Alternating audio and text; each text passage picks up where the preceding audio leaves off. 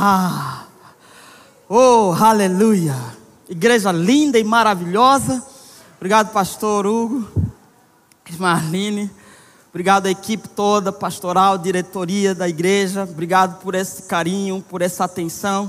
E obrigado vocês que me acompanharam, aceitaram essa proposta. A Glaus, que está nessa estrutura toda, fazendo essa ponte toda acontecer. Muito obrigado por essa inclinação. A princípio era só para nós estar aqui para dar essa motivação, porque o assunto do, da, da especificidade ou especialidade do tema do culto diz respeito a Maria. Aquilo que diz respeito ao propósito da minha vida, eu me envolvo com intensidade. Com intensidade. Então, quando ela disse que iria acontecer uma exposição, uma apresentação do projeto que nos dizia respeito, falei, faço questão de estar lá para acompanhar e motivar a igreja, porque essa é uma inclinação divina, é uma inclinação de Deus. E aí ela disse: Deixa eu falar com o pastor. Ela falou com o pastor. Pastor então, já que ele vem, que ele venha para pregar também. Eita, meu Deus. E aí, por uma disponibilidade, estamos tendo essa honra de poder estar aqui para contar um pequeno testemunho para você a respeito do que está acontecendo em uma outra, não outra, mas o nosso corpo, numa, numa outra localidade, numa, num outro estado, num outro município chamado Mari que está acontecendo, é, coisas maravilhosas, pessoas estão sendo levantadas, treinadas, direcionadas para cumprir aquilo que um dia Deus depositou é, na vida dos nossos apóstolos, no caso do apóstolo Bad, Mama Jenny, e hoje o nosso apóstolo querido Guto Emery. Amém? Então, estamos fazendo essa obra acontecer na cidade de Maria, para nós é uma grande honra quando entendemos que uma igreja, um corpo diretivo, uma unção profética e pastoral está, está sensível para perceber uma necessidade lá do outro lado. Isso é honra. Isso é resposta de oração. Merece ser celebrado isso. Amém? Obrigado, pastor, outra vez por essa inclinação. Glaucio, por essa conexão aí é coisa do Senhor mesmo, é resposta das nossas confissões, das nossas declarações, porque nunca aconteceu uma direção semelhante a essa desde que eu assumi a igreja lá. Amém? Essa é a primeira manifestação de uma igreja toda, uma, dire... uma, uma liderança toda, dizer vamos para Mari e evangelizar a cidade toda. Isso foi a primeira vez, por isso nós estamos fazendo questão de dar esse destaque. Amém? Hoje eu vou falar sobre alguns aspectos que fizeram com que um dos homens na Bíblia, bíblico, claro, Neemias, pudesse reedificar algo que tinha sido destruído. Amém? Eu pensei em vários assuntos, várias coisas que eu queria estar falando aqui. Claro que sempre vai ser o centro Jesus, mas lendo Neemias, esse livro do Antigo Testamento tem 13 capítulos, e lá mostra a forma como Neemias se posiciona diante de uma situação. Amém? Isso chama muita atenção, né? considerar a forma como ele se portou.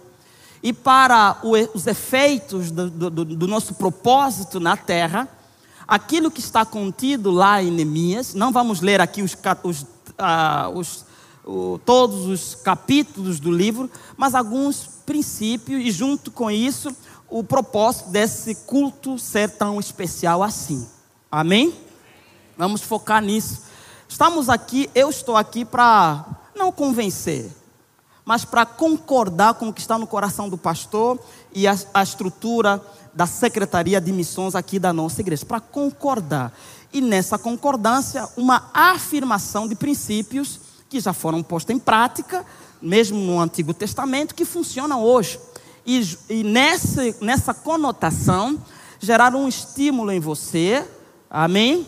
Não estou aqui é, é, trazendo uma lição de moral, não é esse o propósito, trazendo a palavra, a forma como algo que estava destruído, sem proteção, é, sem, sem sentido, né, foi reestruturado. Amém? e você já vai me entender. Quero apresentar, para além da equipe que me acompanhou, a minha família. Dá para projetar ali os slides? Dá? Pode? O pessoal disse que pode. Apresentar minha família. Eu sou angolano, casado com Nayara. Pode avançar, por gentileza? Nayara Sacalonga. E eu trouxe eles aqui também, amém? Através das imagens. Então, essa é a minha esposa, meu filho e a minha mãe querida, que está na África agora, com saúde plena, amém? E trouxe, de fato, uh, os tópicos já. Pode avançar, por gentileza? Para a gente ser preciso, né? Em cada coisa que eu quero, de fato, é, trazer para. Avançou muito, não? Acho que avançou. Avançou muito. Se, se voltar, vai, vai ficar melhor aí. Mas abra sua Bíblia aí junto comigo para a gente começar a ver como Neemias se posicionou e aí vai nos ajudar demais no que eu quero compartilhar com você hoje. Aleluia, Deus é bom demais. Então, Neemias capítulo 1 já está lá. É, a primeira coisa que eu quero que você e eu possamos estar pensando hoje. E aí, de fato, foi essa pergunta que vai começar a desenvolver é, esse despertar nas nossas vidas para um posicionamento missionário. Amém? Justamente de fazer alguma coisa para aquilo que nós fomos chamados para fazer. E aí, essa resposta se concentra justamente no que vai começar a. É, é, Neemias vai começar a manifestar ou demonstrar que eu até já coloquei, se, se os irmãos puderem avançar um pouquinho, já vai ter a resposta praticamente, e eu vou me basear na resposta dele, como nós também podemos ser iguais a Neemias nos nossos posicionamentos. Então, Neemias, a, a missão de Neemias, como comecei a falar, foi justamente a reconstrução dos muros de Jerusalém. Amém? Muros de Jerusalém. E uh, aqui, uh, a tipologia do nome Jerusalém é uma figura, é uma localidade, é um lugar, é uma, é uma nação. Mas, como igreja, nós estamos aqui para edificar templos. Amém? Templos estes que somos nós. Está comigo? Levante suas mãos e diga assim: Eu sou templo de Deus. Glória a Deus. Então hoje nós estamos edificados e se ainda não, se você está aqui hoje pela primeira vez, e quer alguma coisa da parte de Deus, você chegou no momento certo, na hora certa, para que haja em você algo da parte de Deus que vai lhe consolidar, vai proporcionar para você aquela devida segurança, amém? Vai proporcionar para você a salvação que você precisa e que nós estamos é, vivendo hoje, estamos desfrutando hoje, amém? E o paralelo aqui é o que? Já, já que estamos a falar sobre missões, é interessante que a gente entenda que muitas pessoas estão sem proteção. Quando falamos sobre muros, estamos a falar de um cerco. E esse cerco tem um propósito de é, manifestar é, segurança, proteção, eliminar a vulnerabilidade. Cerco, muro, que vai garantir proteção. Falar de edifício, edificar pessoas, por exemplo que faz parte dos nossos valores também no ministério. Então, é, praticamente, voltou, reconstruir os muros de Jerusalém foi o propósito missionário de Neemias. E o interessante aqui é o que? É a forma como Neemias se posicionou. E aí queria que os irmãos pudessem avançar ali um pouco mais. Eu até pedi para você ler, abrir comigo a Bíblia, né, em Neemias capítulo 1, e vamos ler. Aí vamos começar a ver o contexto de por que Neemias se viu na necessidade de fazer alguma coisa. Já comecei a falar aqui que era para edificar os muros, mas vamos ver os detalhes aqui. Versículo 1 diz o seguinte: As palavras de Neemias, eu estou lendo na é, NV, NVI, nova versão internacional. Isso mesmo? As palavras de Neemias, filhos de, Acalias, no mês de é, Quisleu, no vigésimo ano, enquanto eu estava na cidade de Suzã, Anani, um dos meus irmãos, veio de Judá com alguns dos outros, alguns outros homens, e eu lhes perguntei acerca dos judeus que restaram, né, ou seja, os sobreviventes do cativeiro, e também sobre Jerusalém. E eles me responderam: aqueles que sobreviveram ao cativeiro estão lá na província, passaram por grande sofrimento e humilhação. O muro de Jerusalém foi derrubado e suas portas foram é, destruídas pelo fogo. Versículo 4 diz o seguinte: Quando ouvi essas coisas, sentei-me e chorei. Passei dias lamentando, jejuando e orando ao Deus dos céus. Amém? Então, aqui, é, é, se, se, os irmãos puderem avançar nos slides, estamos vendo o quê? Uma notícia. Até essa altura, até mesmo Neemias foi um dos que tinha sido exilado, estava servindo um outro rei, né? estava lá à disposição do rei. E ele não tinha nenhuma informação a respeito da sua pátria, dos seus irmãos, daqueles que é, é, viram ele nascer, por exemplo. E qual é a contextualização aqui? Nós somos filhos de Deus, né? E agora que nós passamos a ser filhos de Deus, nós temos, é, ganhamos uma visão, né? Nós nos portamos a partir de uma visão. Nós não andamos sem saber para onde pisar, para onde ir, para onde caminhar, quais as decisões que nós devemos tomar. Não, essa não é a realidade da nossa nova criação. Nascemos de novos para cumprir um propósito, para fazer a vontade de Deus na terra. Ninguém está à deriva. Eu não concordo plenamente né, com ah, algumas informações que chegam até os nossos ouvidos que dizem que Deus não fala claro. Isso não é verdade. Deus é aquele que criou a comunicação, ele é comunicador, então ele sempre fala de forma muito clara quais são os nossos propósitos e objetivos aqui na terra. Não é caráter de Deus produzir ou manifestar confusão. A confusão não nasceu de Deus, amém? E quer, quer ser efetivo na sua forma de se portar e fazer coisas acontecer na terra, a primeira coisa que eu e você precisamos investir é na clareza. Informação clara, objetivas. Estou para quê? Estou aqui para fazer o quê?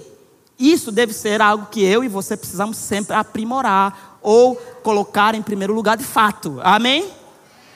Por quê, gente? Porque se eu não tenho informações a respeito do que me diz respeito, é redundante, se eu não tenho informações que me definem, a minha identidade fica comprometida. E se eu não tenho uma identidade, não tenho expressão. E se eu não tenho expressão, não existo. Isso é terrível. Eu não posso, você não pode viver a vida de outrem. Nós fomos criados por Deus para satisfazê-lo, fazer a vontade dele como originais. Amém? E tudo começa quando nós temos acesso à informação. Para Neemias foi exatamente isso que aconteceu. Até o momento que ele não tinha essas informações, ele era um, quase que inútil para aquilo que é, refletia o propósito da existência dele na terra. Amém? Estava lá fazendo outras coisas, mas Deus o queria para reerguer os muros de Jerusalém. Amém?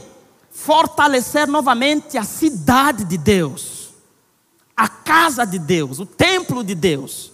E você vai entender que hoje o maior foco de Deus, a maior atenção de Deus, quando Deus joga os seus olhos para a terra, Ele não está interessado nas infraestruturas das cidades por ali, Ele está interessado nas pessoas. E essas pessoas, quando você e eu vamos perceber, estão com sem a mínima, vamos assim dizer, é, a mínima do que diz respeito aos planos de Deus na vida deles, compreensíveis. Estão a derivas, amém? Estão jogados, sem um, muitos vivendo sem, sem entender para que estão na terra. E eu e você, como igreja e filho de Deus, recebemos ou temos sido é, chamados por Deus para auxiliar essas pessoas que estão destruídas, desiludidas, sem propósito, sem definição, sem identidade. Amém? E chacoalhar a vida delas. Informar para elas que Deus as quer, que Deus tem interesse. Aliás, já salvou a vida delas. Amém? Então, dá um pouquinho de continuidade. O que nós precisamos, o ponto de partida, se os irmãos puderem avançar ali, começa de fato, como eu já falei, com essas informações muito claras. Amém? foi depois que Ananias teve acesso à natureza de como estavam os seus próprios irmãos, que ele começou a fazer alguma coisa diferente. Amém? No final das contas, no final das contas, é, esse homem Ananias foi posicionado como governador de Jerusalém. Isso é recompensa. Isso é satisfação. E Deus nos criou para alcançar posições de fato de glória na terra. Amém? Você precisa pensar nisso. Né? E essa, essa pergunta, o que está acontecendo ali, é de fato aquilo que vai vai corresponder com aquilo que devemos identificar. O que, é que está acontecendo? Eu devo identificar isso para que a partir dessa identificação, dessas informações, olhar na lei, olhar na palavra, o que, que Deus falou a respeito do que está acontecendo. Amém? E voltando aqui, eu estava ouvindo a Glaucia, depois ouvi depois o pastor, que aqui está sobre uma unção, a nossa igreja aqui de Bura, no começo do ano, o pastor testemunhou lá no gabinete, que Deus deu uma profecia a respeito sobre, de crescimento sobrenatural. Não é assim? Crescimento sobrenatural, avanço, expansão, multiplicação, avanços e avanços, amém? E nós, a igreja, de fato, precisamos ter esse, esse exercício de sempre procurar se conectar àquilo que Deus declarou a respeito de um período de uma estação. Amém? Precisamos nos esforçar a entender o que está acontecendo, o que deve acontecer ou o que já aconteceu, para que a nossa parte seja exposta. Né? Porque no que, no que acontece ou vai acontecer, eu tenho atitudes no seu comportamento. Amém? E aí, é, no dia. Esqueci agora qual foi o dia que vocês foram para lá? Foi mês passado. Foi setembro. Eles foram cinco pessoas e foram fazer espiar a terra. Vocês viram o vídeo, o pastor apresentou aqui rápido. Isso está acontecendo agora. Está acontecendo, amém? E eles foram lá, alcançamos quatro pessoas que confessaram Jesus, duas confessaram Jesus e duas voltaram para o Senhor. E a gente fez algumas simpatias. Quando fomos totalizar, foi aí o número de oito pessoas que foram alcançados. Amém? E dentre essas oito pessoas, é, um casal chegou na igreja, fruto dessa ação. Isso está acontecendo. Amém? E aí eu quero que você preste atenção nesse testemunho. Ele é um pouco longo, são oito minutos. O nosso líder aqui, o pastor, o pastor auxiliar, ele também é líder da mídia, fez essa produção, essa gravação com esse casal. E eu fiz questão de trazê-los aqui para vocês entenderem o que está acontecendo, para de fato é, te convidar para se envolver nisso dali. Eu creio que essa, essa mensagem, essas imagens, vão comunicar para o seu coração alguma coisa, amém? E a partir disso você vai ter uma orientação, vamos assim dizer, mais objetiva, para que é, você não deixe passar essa profecia que está reinando aqui, amém? Porque o, esse tom de crescimento, esse milagre de crescimento, vamos assim dizer, está é, tá chegando lá em Maria também. Oh, que maravilha! Está chegando lá. E você faz parte. Isso não deve ser uma, uma coisa que você vê ou ouve e passa do outro lado. Não. A gente vê, ouve e precisa agir ou reagir. Amém? Eu vou pedir para o pessoal passar ali o vídeo. Glória a Deus, por gentileza. Aí eu vou explicando um pouco também. Olá pessoal, graça e paz a todos. Meu nome é Stefano, sou pai de Ana Clara, pai de Sara, esposo de Ana Paula. Como era a vida sem Deus? Não é a vida sem Deus, não é vida, né?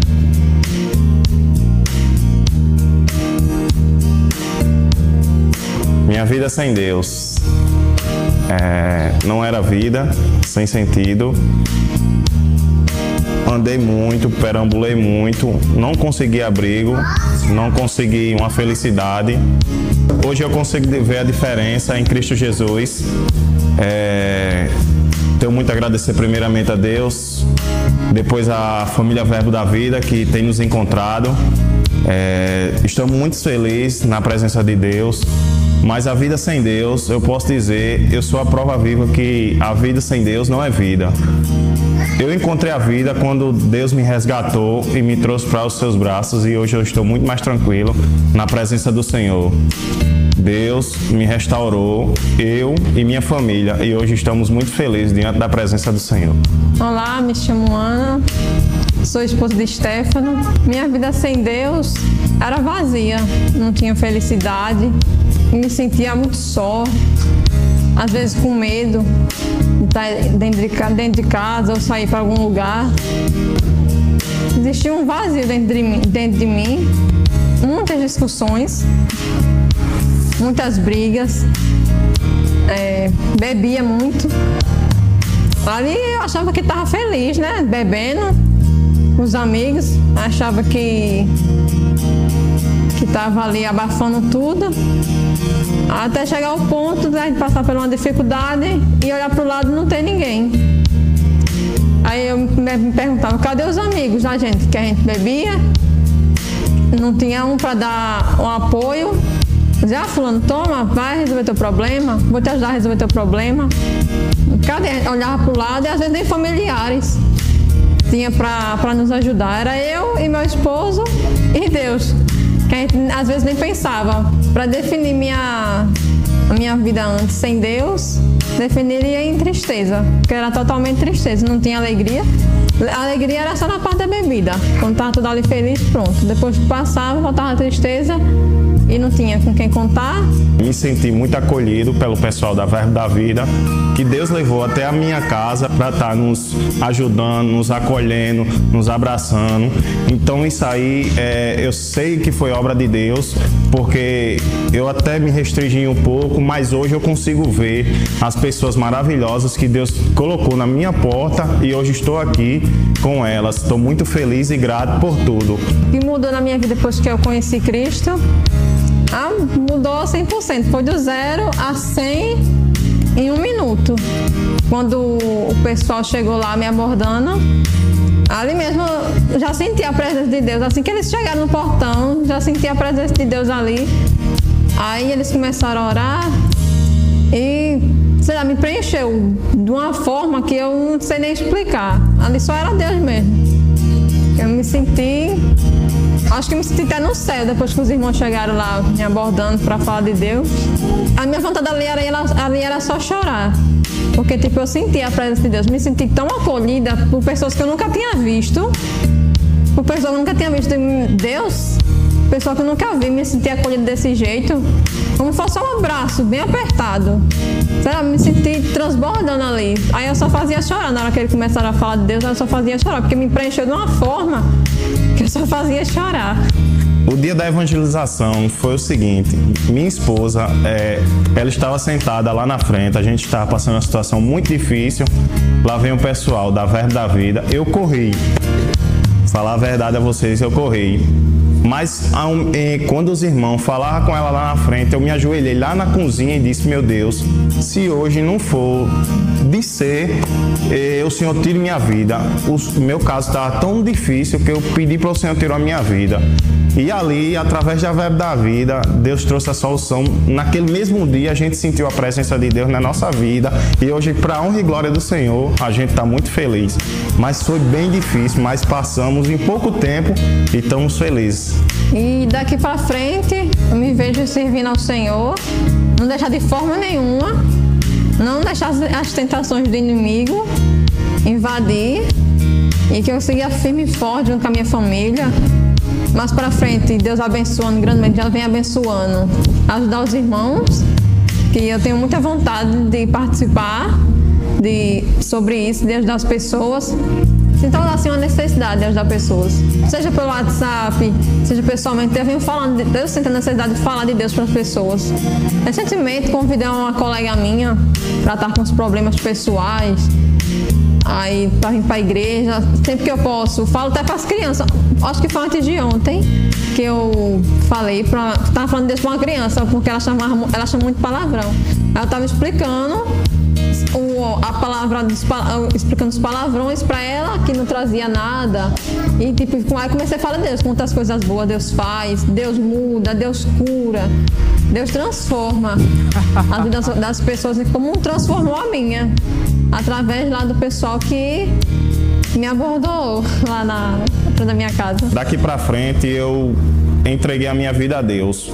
Então eu sei que tudo dará certo. Eu, eu tá saindo tudo do jeito que eu planejei. Tudo que eu pedi a Deus antes tá saindo do jeito que eu planejei. Então é, daqui para frente o que eu penso é servir servir a Deus e ter um propósito de ajudar os irmãos, me manter na igreja, trazer a minha família e, e o que eu puder cooperar, estou aqui, de braços abertos para outros irmãos.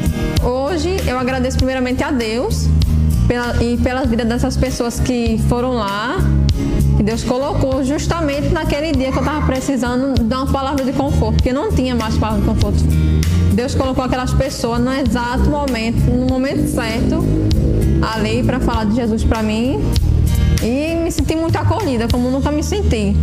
E assim, aqui em Maria tinha a Igreja Verbo da Vida e tinha essas pessoas que eram acolhedoras, só que não conhecia. E hoje eu conheço, me sinto muito acolhida. E só tenho a agradecer por tudo. A minha palavra hoje é gratidão. E nessa próxima agora que tem o um pessoal para vir para fazer evangelismo, e minha vontade é estar de dentro para convidar as pessoas para vir conhecer Deus, do jeito que eu, que eu conheci, e, falar para elas ser a prova viva que Deus muda e Deus transforma do jeito que me transformou. Antes, minha vida resumia em, em tristeza. Hoje, minha palavra é gratidão por tudo que Deus tem faz, vem fazendo na minha vida e na vida daqueles que, que me abordaram, que me acolheram tão perfeitamente. E só Deus, né, para fazer isso. Hoje eu já me encontro empregado, servindo ao Senhor. Hoje eu já falo de Deus para outras pessoas, consigo falar abertamente coisas que eu não conseguia. E agradeço a equipe de evangelização que foi até a minha casa e teve paciência, me acolheu. Hoje eu me sinto membro da Igreja Verbo da Vida. Blindada, igreja!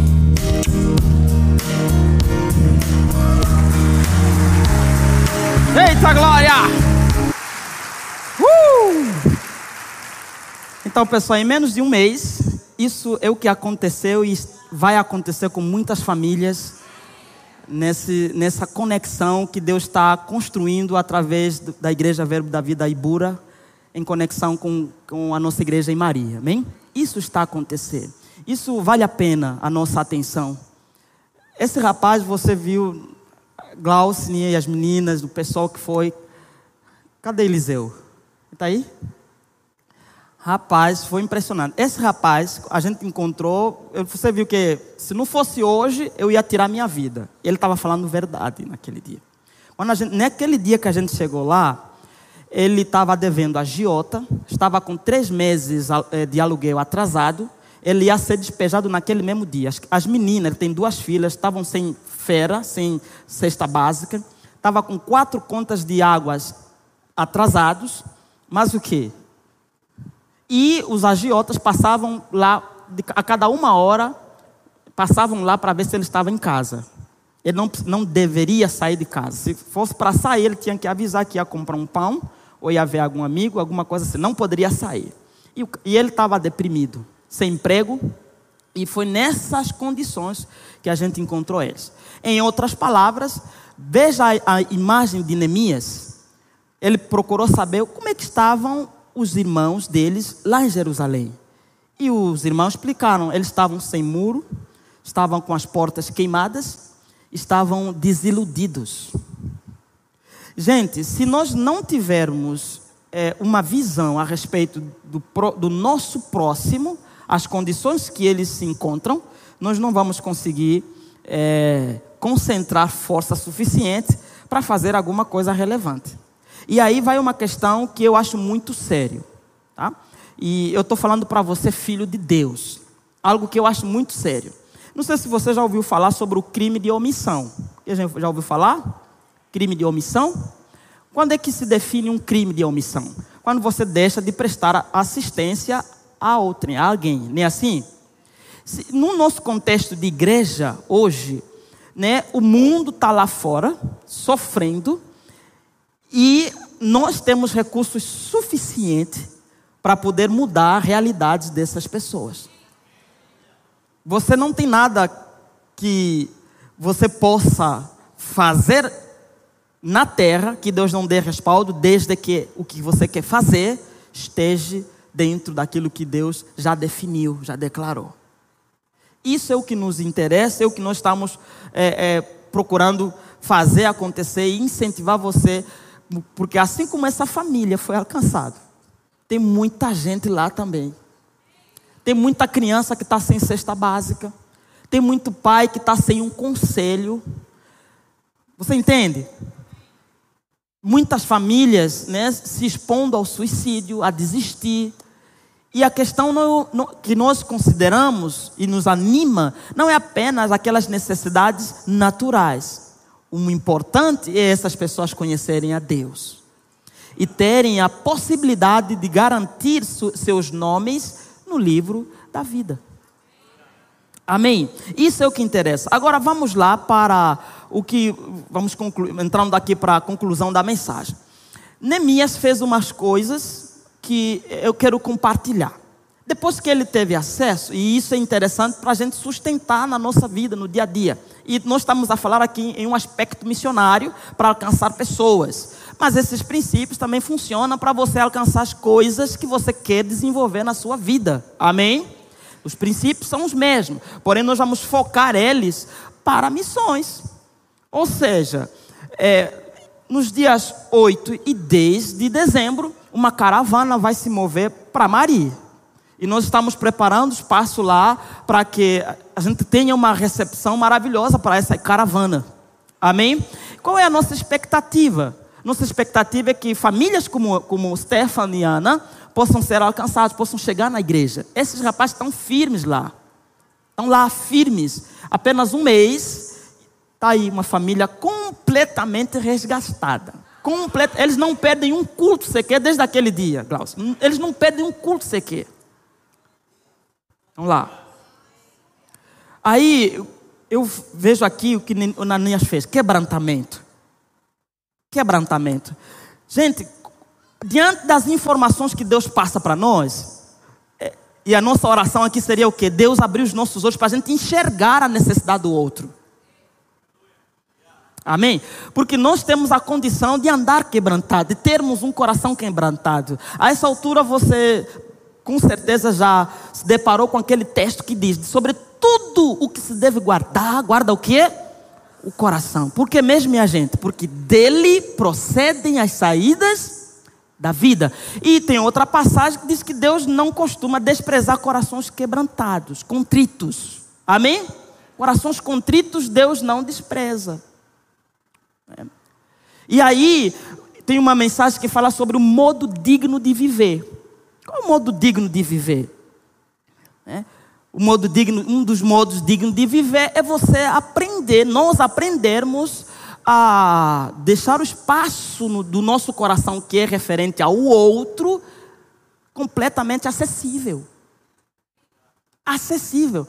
Se você prestar atenção nessa passagem de Provérbios, capítulo número 4, versículo 23, que diz sobre tudo o que se deve guardar, guarda o coração se você prestar atenção, não está se referindo ao seu coração inicialmente. É o seu também, porque a lei se cumpre aqui. Ama o teu próximo a ti mesmo, por meio do coração. A gente não consegue fazer nada que vai agradar a Deus que não sai ou deve sair do coração. Nós somos seres espirituais, possuímos uma alma e habitamos em um corpo. Ou seja, as coisas que procedem do nosso coração, eles são liberados para a terra com direito à existência. Vou repetir: as coisas que você solta do seu coração para a terra, eles são liberadas com direito à existência.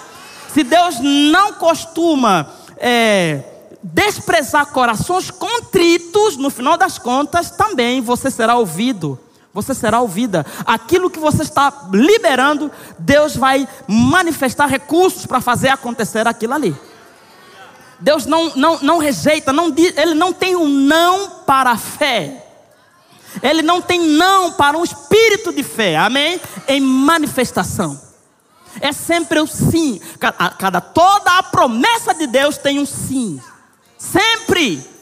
Sempre. Então, como é que nós vamos invadir Maria, minha gente? Coração contrito. olhar para essas famílias, para aqueles jovens que estão dilacerados, sem sonhos, sem projetos, sem é, é, sentido de vida, desejando essas pessoas com o nosso coração. Amém. Nós não vamos raciocinar, porque Deus não está no âmbito do raciocínio, é no coração. Porque o que está perfeito em você, filho de Deus, filha de Deus, é o teu espírito. O que você libera do seu espírito vai acontecer.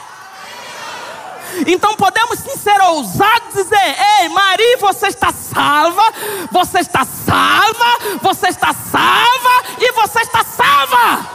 Podemos dizer isso sim. Não é prepotência, não, é fé é solicitar de Deus, é falar com Deus. A primeira coisa que Neemias fez depois daquela visão, aqui é a questão, visão, uma informação bem objetiva, bem clara, bem falada, trouxe uma visão para ela. Isso com trist, trouxe com, é, tristeza, segundo Deus. Trouxe indignação. Como assim? Eu estou vendo a necessidade do outro e não faço nada é crime. É, é, pecado. Aquele que sabe fazer o bem e não o faz, comete pecado. A questão é o que? É que nós não estamos permitindo Deus abrir os olhos espiritual e enxergar a necessidade do outro. E você já sabe que para você ser salvo, o outro veio. Quem é esse outro? Jesus. Você tem que liberar esse espaço do outro no seu coração. Porque aconteceu com a salvação. Porque a Bíblia diz: se alguém crer em mim, fará as mesmas coisas.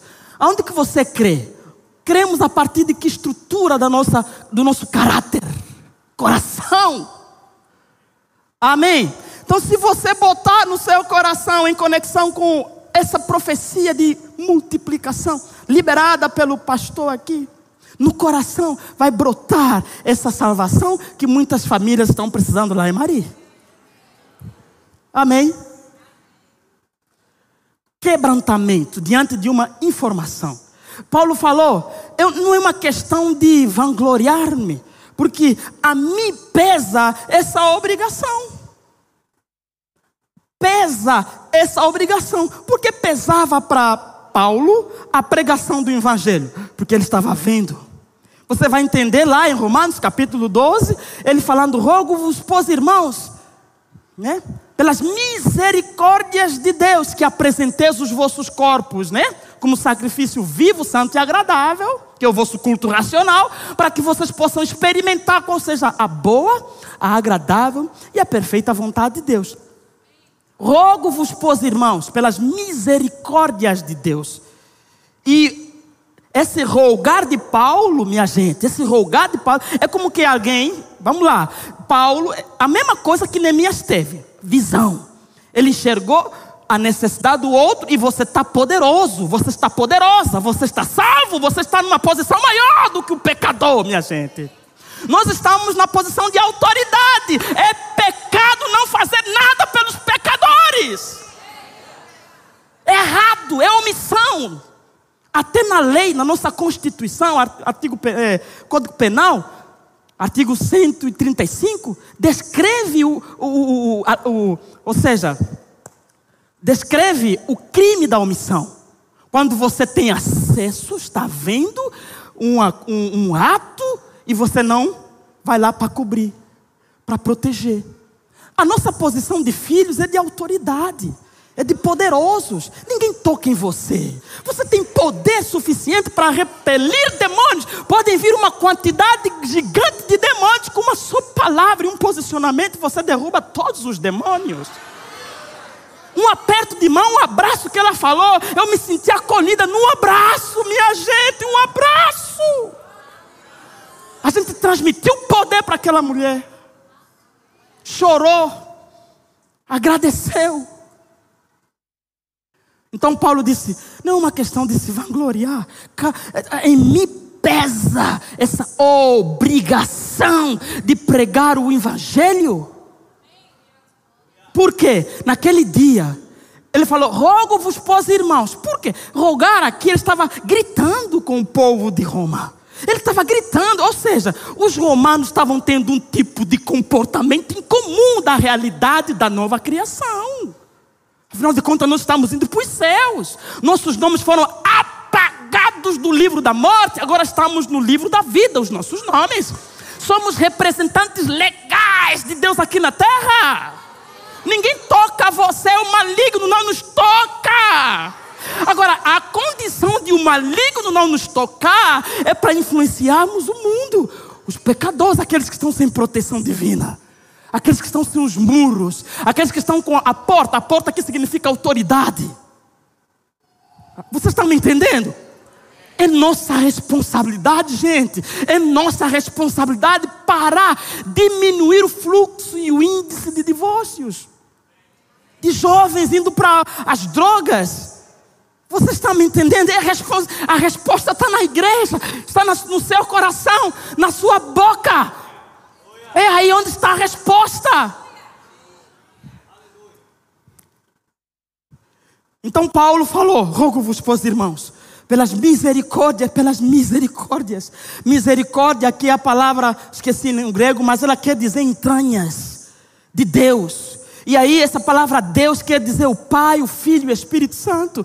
É como que se Paulo estava vendo as entranhas do Pai, do Filho e do Espírito Santo, o, o tribunal ali sentenciando a forma como o mundo deve andar e agradar a Deus e assim satisfazer na terra o propósito da nossa existência. Ele diz assim: Eu estou vos rogando, eu estou gritando, eu estou clamando, por favor, é pelas misericórdias de Deus que estão escancarados para o mundo que vocês deveriam apresentar-se a Deus como sacrifício não mortos, mas como sacrifícios vivos. Amém? cada ato em direção a um perdido. Claro, a gente tem que se envolver com tempo, finanças, vai suar, calor, vai se desfazer da sua, do seu conforto em direção a alguém que está morto.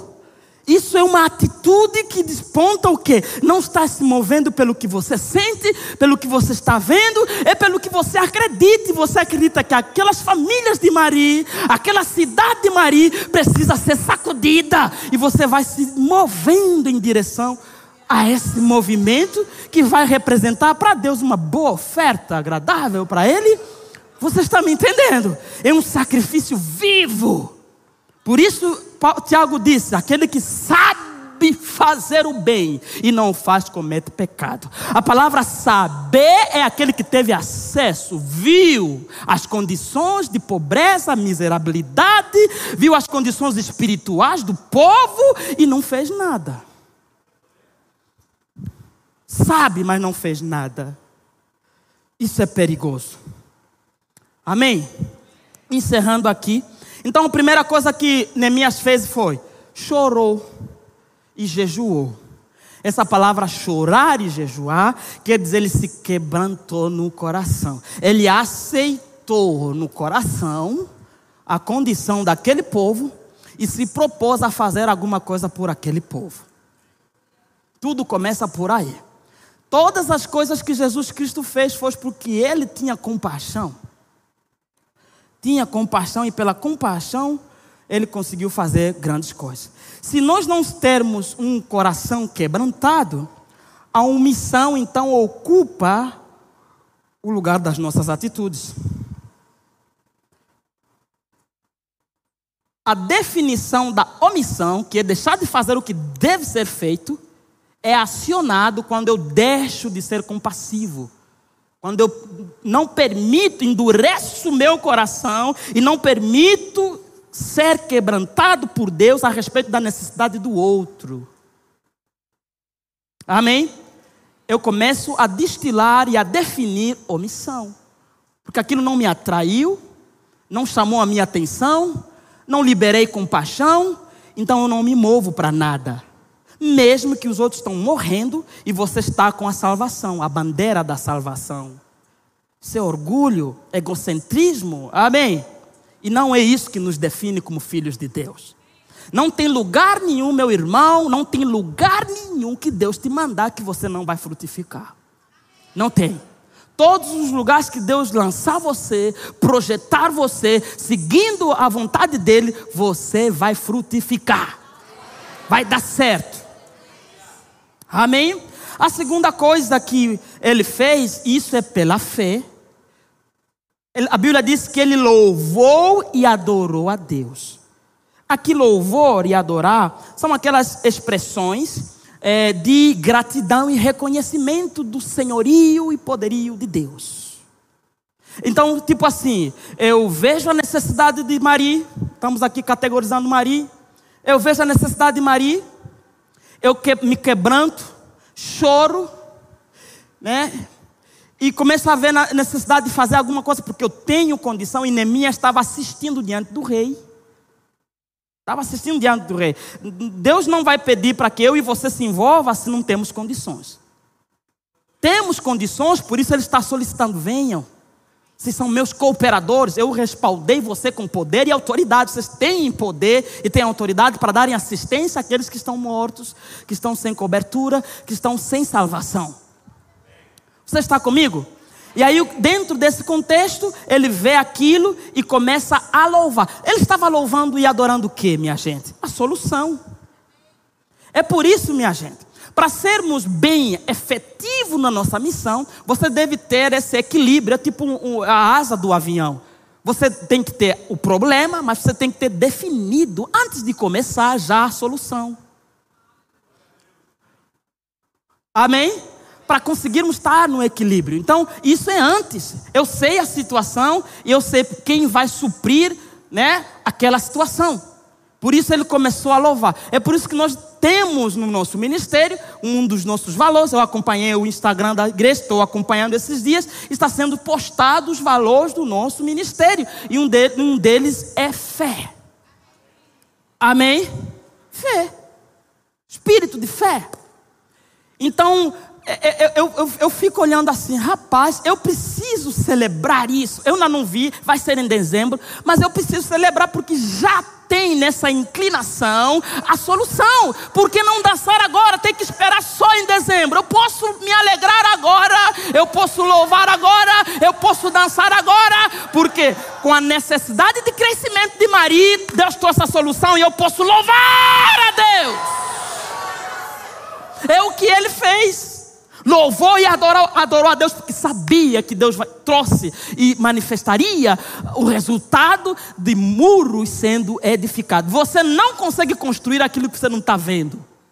Você não chega a lugar nenhum se você não tem visão, não tem algo claro e objetivo. Repito.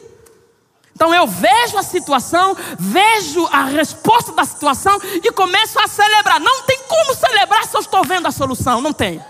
Eu celebro, eu celebro, eu celebro, eu celebro, porque estou vendo a situação sendo resolvida. Oh, aleluia! Oh, Deus, aleluia! Três coisas ele precisou fazer: liberar o coração, quebrantou, chorou, pediu perdão pela inércia, pela ignorância, por ficar lá assistindo no rei, ficando né, lá no canto com o rei. Ele, tava, ele era, era um ser copeiro, né? estava servindo o rei. Só começou a se mexer quando percebeu, foi, foi despertado por uma situação. Aí então ele começou esse processo. Quebrantou, começou a louvar, começou a recusar a omissão, pecado da omissão e no terceiro momento ele começa agora a louvar a Deus. Aleluia! Para depois começar a se mover. Amém? Então eu queria te convidar, minha gente. Essa é a mesma conclusão, porque a gente faz tudo pela fé. Amém? Tudo pela fé. Tudo pela fé. Queria fazer essas duas coisas. Vamos celebrar, eu, honrando a inclinação do pastor, da, da, Secretaria de Missões, do pessoal que já está definido no coração o amor por Maria. Quantos estão aqui? Quem está amando Maria? Oh Jesus, aleluia. E eu vou fazer questão de celebrar isso, essa sua dedicação, essa sua disposição. E eu acredito que Deus não faz nada sem propósito, amém? Eu quero honrar a vida de Glauce, ela está em direção à minha nação. Não faz nem sentido. Ela está em direção à minha nação. Eu, saudade que eu tenho dela. cadê o irmão que fez aquela profecia aí no, na, nesse primeiro momento? Ele falou coisas, pastor. Aleluia, me deixou emocionar. Se eu fosse branco, ia ficar todo vermelho aqui agora. Porque ele falou coisas pontuais. Né? E eu queria, eu queria, antes de nós celebrar tudo que está acontecendo, às vezes não tem nem 50 minutos, não dá para explicar tudo, amém? Não dá para explicar esse, esse coração que a gente tem. Então, graças a Deus, somos seres espirituais, possuímos uma alma e habitamos em um corpo. No espírito nós definimos todas as coisas, mas nossas emoções também se envolvem e nós podemos usar o nosso corpo através da dança, do riso e da corrida, da carreira, para refletir o que está dentro do coração.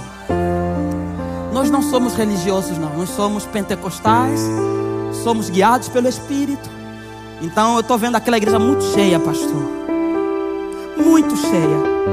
Os nossos líderes e pastores, nós vamos ganhar demanda grande. Esse casal, quando chegou, a gente vamos. O que, que aconteceu? Liguei para aquele agiota, a gente falei, o que está acontecendo? Está devendo e estava devendo juros muito altos. Falei, vamos ligar para esse cara, cadê esse agiota? Pastor, você vai ligar para o agiota? Vou ligar. Agora esse é meu, meu filho. É, nasceu de novo, é filho de Deus. Eu defendo ele. Aqui não há hipocrisia, não. Irmão é irmão, aperta na mão, vem, acolhe, segura. Meu irmão, a causa dele é minha agora. Liga para ele. Pastor, é para ligar mesmo? Liga. Ligou. Cara. Hum. Oh, você tá com. Tem um rapaz aqui chamado tal que tem uma situação com você. Meu pastor pediu para a gente resolver essa situação. Baixa os juros todos. A gente vai pagar o valor integral que ele pegou. Não. O pastor pediu para fazer isso. No primeiro dia ele não aceitou. No segundo dia, insiste, rapaz. Lá de novo. Insistiu. No terceiro dia aceitou o dinheiro. Pronto, pagou. Mas o que? a energia. O, nessa, nesse espaço de tempo, entre quatro a cinco dias, a gente foi tratando isso. O senhor da casa despejou ele.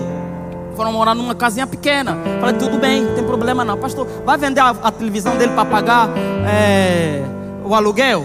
Falei, se ele está despejando ele, então ele já sentenciou isso o despejo é a solução que ele está tomando. Se ele, se ele quisesse que ele ficasse, nós íamos pagar. Mas como está despejando, pergunta o que, é que ele está querendo. Porque o despejo, para mim, de um pai que tem duas filhas, não é solução. Por mais que tenha, e a gente já chegou lá para falar, oh, queremos fazer isso, mas ele quis despejar.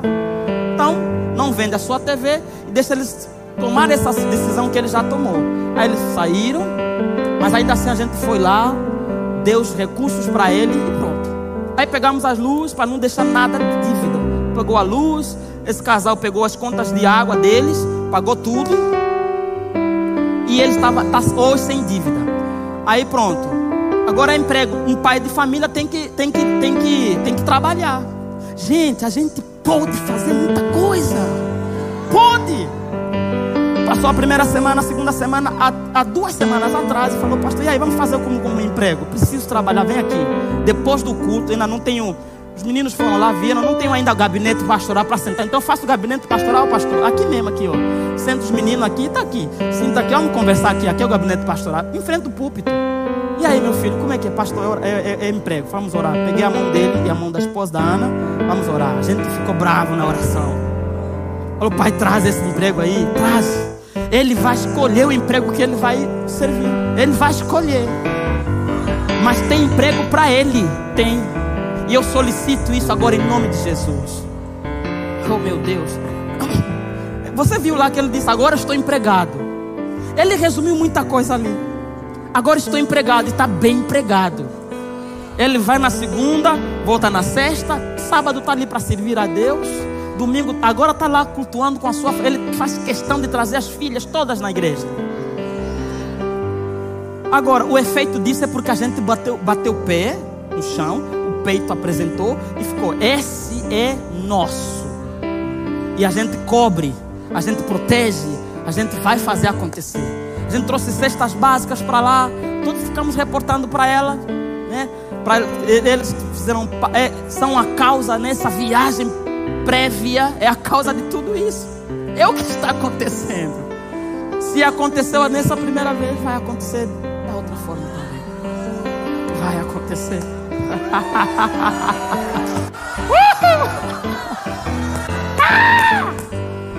Eita glória!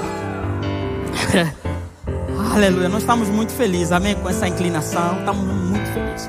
Então, eu queria fazer duas coisas para nos encerrar esse momento aqui. Queria orar pela Glaucia. Eu creio que o pastor já tem tudo claro, definido quanto a ida dela para Angola.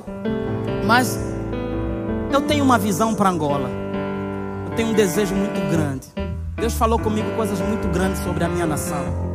E quando eu vejo alguém saindo da, da sua nação, indo para a minha nação de forma espe específica, eu fico muito feliz. Muito feliz. E estava me preparar essa ministração, essa mensagem, e o Senhor me fez lembrar da viagem dela. Falei, o que eu vou? Vamos concordar. Pai, o que, que eu preciso concordar com você para que ela carregue e ela seja de fato aquilo que você quer que ela seja nesse tempo? Aí o Senhor falou: O que, que você tem desejado por essa nação? Aí Deus me falou coisas muito maravilhosas dele. Vem aqui, por gentileza. Se você puder ficar aqui, é melhor. Tá? Eu queria te convidar para você se colocar em pé. É questão de honra mesmo. Muitas pessoas já foram para aquela nação, nossas, da nossa igreja, Verbo da Vida, amém? Muitas pessoas. Eu, eu servi no Rema lá, é, fui monitor, depois fui secretário da Luminai, né? enfim, muitas coisas. E eu acompanhava os corações das pessoas que iam. O que, que ela queria fazer, como ela queria fazer quais eram as correspondências com a nossa diretoria em Campina Grande. Então eu acompanhei. Eu vi, vi casais que foram, depois voltaram. Uns ficaram, se fixaram e foram bem sucedidos, outros não. Mas quando eu olhei, comecei a orar por ela nessa situação e Deus me começou a falar coisas interessantes. Não sei se eu posso falar aqui. Mas assim, você está indo como uma oferta agradável de Deus para aquela nação. Então, sobre você tem coisas muito firmes que aquilo que Deus desejou quanto ao nosso ministério é, é como que se uma peça né, entrasse para poder encaixar uma estrutura e você parecendo a peça que estava faltando dentro. É tipo um quadro. Né? Alguém montando um quadro e faltava uma pecinha para que o quadro ficasse completo, a imagem do quadro ficasse completo. Eu vejo ela nessa condição. Ah, eu acho que isso que está por vir aí não, não dá para falar publicamente. Mas é, muitas coisas vão acontecer com você lá. Muitas coisas vão te definir lá. E o que eu posso adiantar é que você está indo não para voltar. Você está indo para ficar mesmo. Não é para voltar. Outra coisa você não vai ter falta de nada. Eu estou vendo alguém, uma família que vai te servir lá.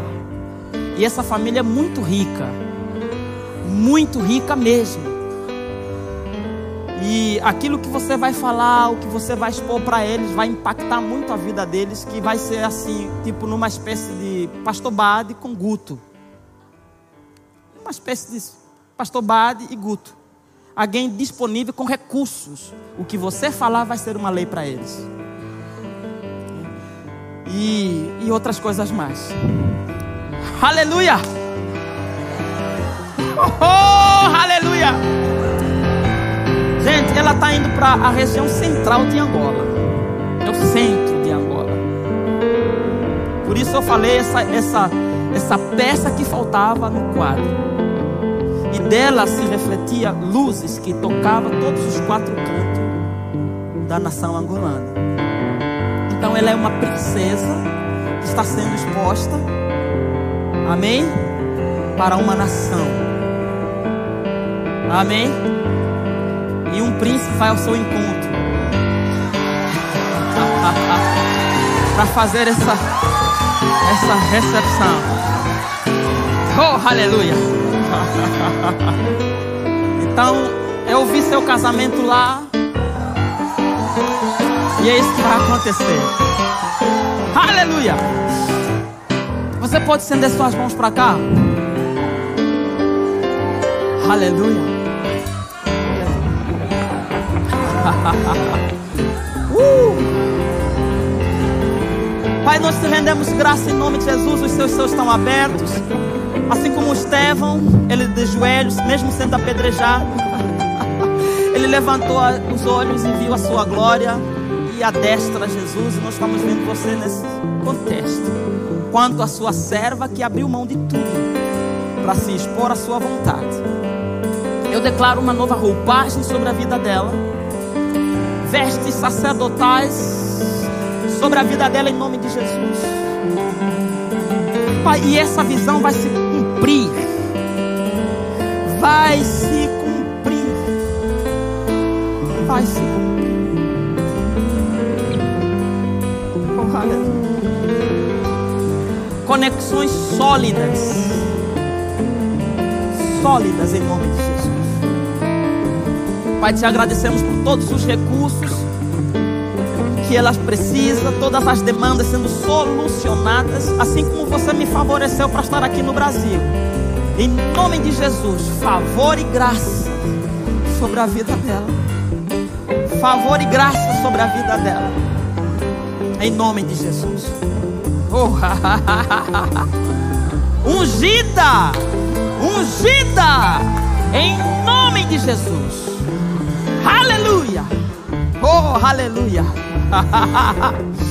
Glória a Deus. Obrigado, Senhor. Ela está com o peso das 18 províncias da Angola. E ela vai pisar nessas 18 províncias para apresentar o seu projeto. Uma mensageira fiel e leal. Em nome de Jesus. Em nome de Jesus. Em nome de Jesus. Em nome de Jesus. Ah.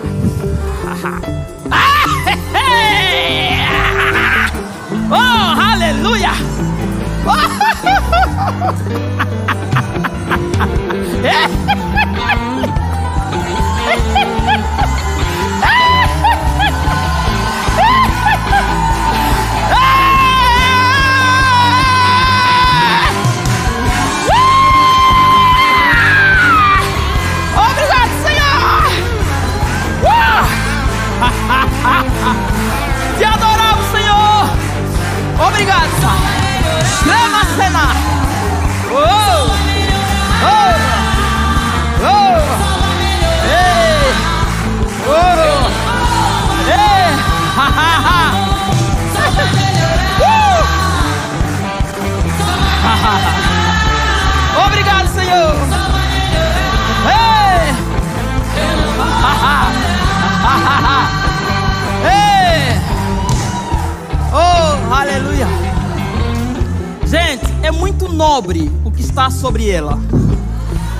você quiser se envolver com, com coisa grandioso, se conecte. Se conecte, amém? É muito grandioso. Órfãos, viúvas, meninos de rua, dependentes químicos, governadores serão tocadas pelo que está no coração dela. É muito grandioso. Você precisa orar, se envolver e acreditar no que está acontecendo. Amém? Que ela está levando para essa nação. O nosso ministério, Verbo da Vida. Não sei nada, o pastor não falou nada. Mas o Guto está muito feliz com isso. Ele está muito feliz com essa proposta, com essa oferta de Deus através da vida dela. E vai haver uma aceleração. Você vai, você vai para Campina Grande. E Guto vai falar coisas poderosas que você precisa cuidar. Vai fazer isso. E vai haver essa conexão com o ministério na sua ida. Muito forte. Amém? Muito forte.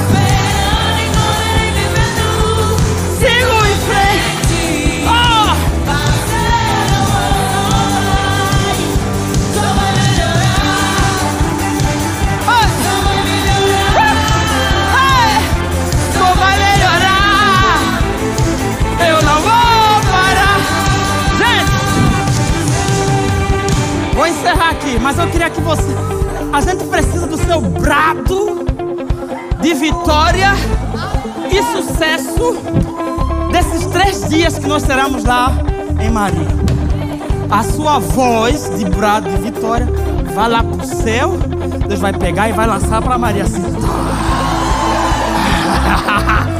É por isso que eu estou crendo que se agora mesmo alguém está tentando fazer macumba, projetos malignos para a cidade de Maria, vai ser deslacerado, vai ser desfeito.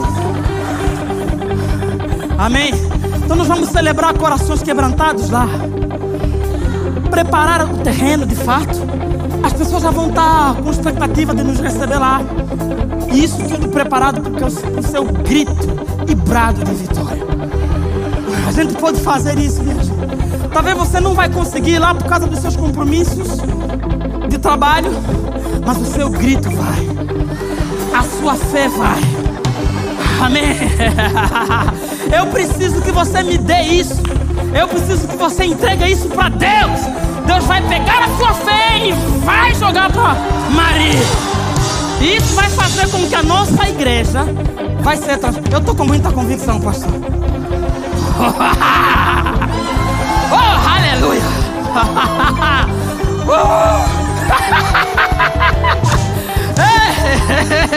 oh, Pai, obrigado. Aleluia. Então vamos no 3, vamos dar esse brado de fé, esse brado de alegria, esse brado de vitória, direcionando. Talvez você não conheça porque não existe limitações distância no reino espiritual, amém? Maria está bem aqui, ó. Maria está aqui, pertinho aqui, ó. Tá aqui, não tá lá na Paraíba não, tá aqui. não tem distância não. Você pode dizer, ei Maria, você está salva. Os casamentos dessa cidade, os jovens dessa cidade, os idosos dessa cidade, as crianças dessa cidade, os projetos políticos malignos não prevalecerão nessa cidade. Oh, aleluia! Nós vamos bradar pela multiplicação de gente nessa cidade. Avivamento chegou. Avivamento chegou. No 3, corra. Amém. Pule, faça alguma coisa. Dê para Deus a sua oferta de brado de vitória. Dê para Deus. Diga, Deus, segura essa. E grite, grite. Faça alguma coisa. Oh, porque o que nós aprendemos com Neemias, ele louvou a Deus e adorou. Louvou a Deus e adorou antes que os muros fossem erguidos. Amém. É isso que nós vamos fazer. Aí vai. Um. Ah, ah. Dois. Ah. E no três. Eita!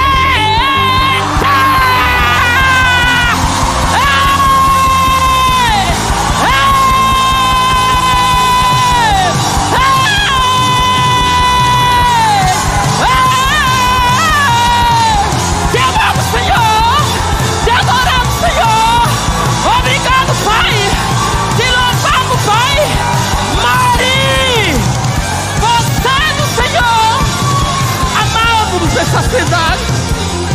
Sua vontade nessa cidade. E nos conectamos com o que você quer fazer. Totalmente seu, Pai. Em nome de Jesus. Uh. Em nome de Jesus. Oh, aleluia. Eita, glória a Deus. Oh, aleluia. Uh. Aleluia.